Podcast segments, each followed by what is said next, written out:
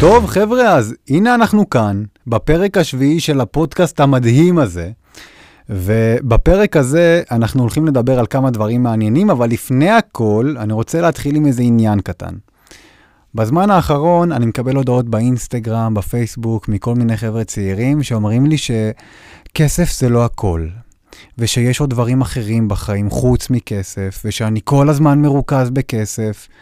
אז לאותם חבר'ה ששולחים לי את ההודעות האלה, בבקשה מכם, תפסיקו להיות מטומטמים. כי את המשפטים האלה שקראתם באיזה מסטיק בזוקה, או ששמעתם מאבא שלכם, או מדוד שלכם, או מאימא שלכם, או מאיזה עוד מישהו עם חור בכיס, אם תמשיכו להגיד אותם, אתם עוד תתחילו להאמין בהם. ואם תגיעו למצב שאתם באמת מאמינים בהם, לא יהיה לכם כסף בחיים. אז תפסיקו לזיין את המוח ותתחילו לעבוד, כי אתם רוצים שיהיה לכם כסף. כסף זה אחד הדברים הכי חשובים שיש בכדור הזה. כי כשיש לכם כסף, אתם מרגישים טוב יותר, אתם מרגישים חזקים יותר, ורואים את זה. רואים את זה בהתנהגות שלכם, רואים את זה ביחס שאתם מקבלים מהסביבה, פתאום מכבדים אתכם יותר. עכשיו, אני לא מתכוון לזה שתהפכו להיות שחצנים, זה לא העניין. אני מתכוון להרגשה הפנימית שלכם. לתחושה הזאת שאתם יודעים שאתם יכולים לדאוג לעצמכם, לדאוג לסביבה שלכם, שאתם יכולים להשיג הכל. העולם פתאום פותח לכם דלתות, אנשים פתאום רוצים ללמוד מכם, להיות בסביבה שלכם. כשיש לכם כסף, אתם אשכרה יכולים לחיות את החיים שאתם חולמים עליהם. בריאות יותר חשובה מכסף, אהבה יותר חשובה מכסף. למה זה באותו סרגל בכלל? אני לא אומר שזה לא חשוב, זה חשוב מאוד. בריאות זה מאוד מאוד חשוב, אהבה זה חשוב, גם כסף זה מאוד מאוד חשוב, אבל לכל אחד יש את המקום שלו. כל אחד חשוב בפני עצמו. מי ששם את הדברים האלה על אותו סרגל ואומר שאהבה חשובה יותר מכסף, זה אנשים שאין להם כסף. והם צריכים להתמודד איכשהו עם העובדה הזאת שאין להם אותו, אז מה הם עושים? מורידים מהערך שלו. ואני אשאל אתכם שאלה, למה זה משהו שמגיע במקום? למה זה או בריאות או כסף, או אהבה או כסף, או עושר או כסף? למה זה לא יכול להיות הכל ביחד? אי אפשר לקבל את כל החבילה? אפשר לקבל את כל החבילה. אתם רוצים שיהיה לכם כסף. כשיש לכם כסף, אתם יכולים לעשות טוב בעולם הזה. אני תמיד אומר שכסף זה כמו האלכוהול, הוא מקצין את ההתנהגות שלנו. אם אתה בן אדם אגרסיבי, בן אדם אלים, ואתה שותה, אתה ככל הנראה תהיה הרבה יותר אלים מהרגיל. אבל אם אתה בן אדם חברותי, חייכן, אוהב להסתלבט, אוהב לצחוק, תערבבו את זה עם כמה צ'ייסרים והכל טוב, הבן אדם יהיה הרבה יותר חברותי מבדרך כלל. אותו הדבר עם כסף. אם אתה בן אדם חרא ויהיה לך הרבה כסף, אתה ככל הנראה תהיה חרא גדול יותר ממה שאתה עד עכשיו. אבל אם אתה בן אדם טוב, ואתה מתחשב בסביבה, ומחפש לעזור לאנשים, ויש לך כסף, תהיה לך יכולת אמיתית לעזור להם. אתה ככל הנראה תהיה בן אדם שתורם, בן אדם שמשתמש בכוח שלו, בהשפעה שלו, כדי להזיז דברים ולעזור לכאלה שבאמת צריכים עזרה. ואני מאמין שרוב האנשים שעוקבים אחריי, אחרי התכנים שלי ומאזינים לפודקאסט הזה, ובאים איתי במגע, הם אנשים כאלה. וגם אני כזה. אז לכל אלה ששולחים לי את ההודעות האלה של אתה מנקר לאנשים את העיניים, זה רוע לב להראות את הרווחים שלך וכמה אתה עושה בחודש כשיש אנשים שאין להם מה לאכול, אז לכל אלה, אתם על הזין שלי. כי אני די בטוח שמה שאני עושה כל חודש, והעזרה שאנשים מקבלים ממני, היא הרבה יותר גדולה ממה שאתם עושים. אם אתם עושים בכלל משהו. ואני באופן אישי חושב שרוב האנשים צריכים לתרום. רוב האנשים שמאזינים כרגע חייבים לתרום. ואני אומר רוב האנשים ולא כולם, כי אם אתה בן אדם שכל חודש נכנס לגירעון, תדאג קודם כל לעצמך.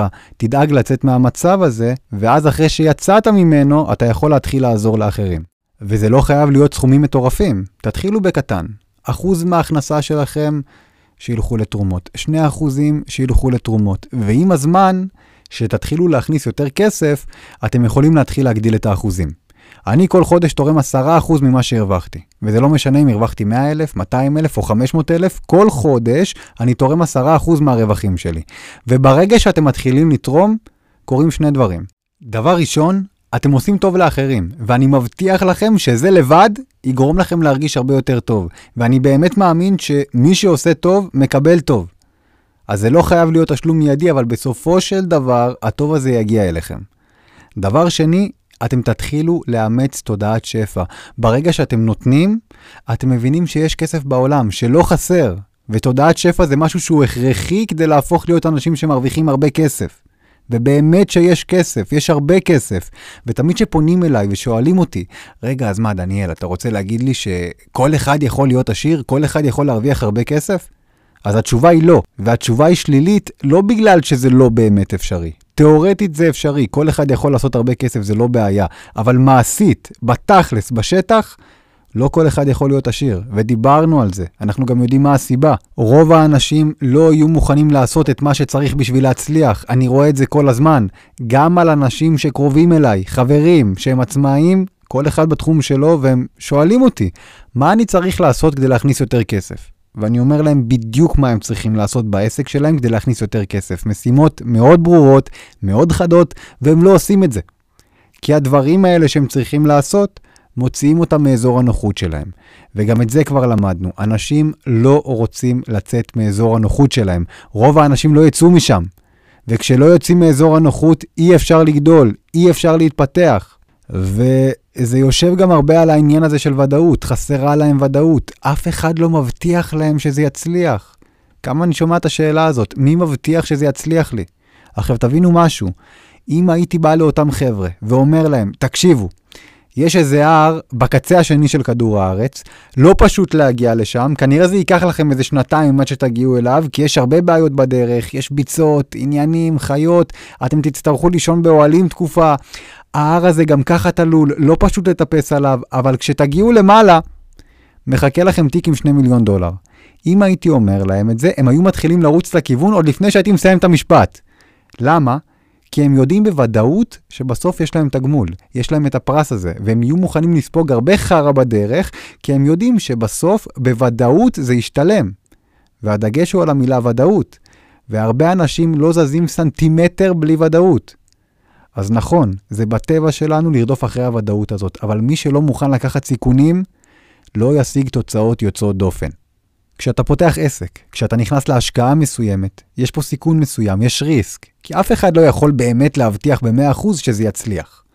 אבל אני כן יכול להבטיח לכם, וזה כן בוודאות של 100%, שמי שלא ינסה, אין לו שום סיכוי להצליח, כי הוא אפילו לא במשחק. אף אחד לא יכול לכבוש שער כשהוא יושב ביציאה. אתם צריכים לרדת לדשא.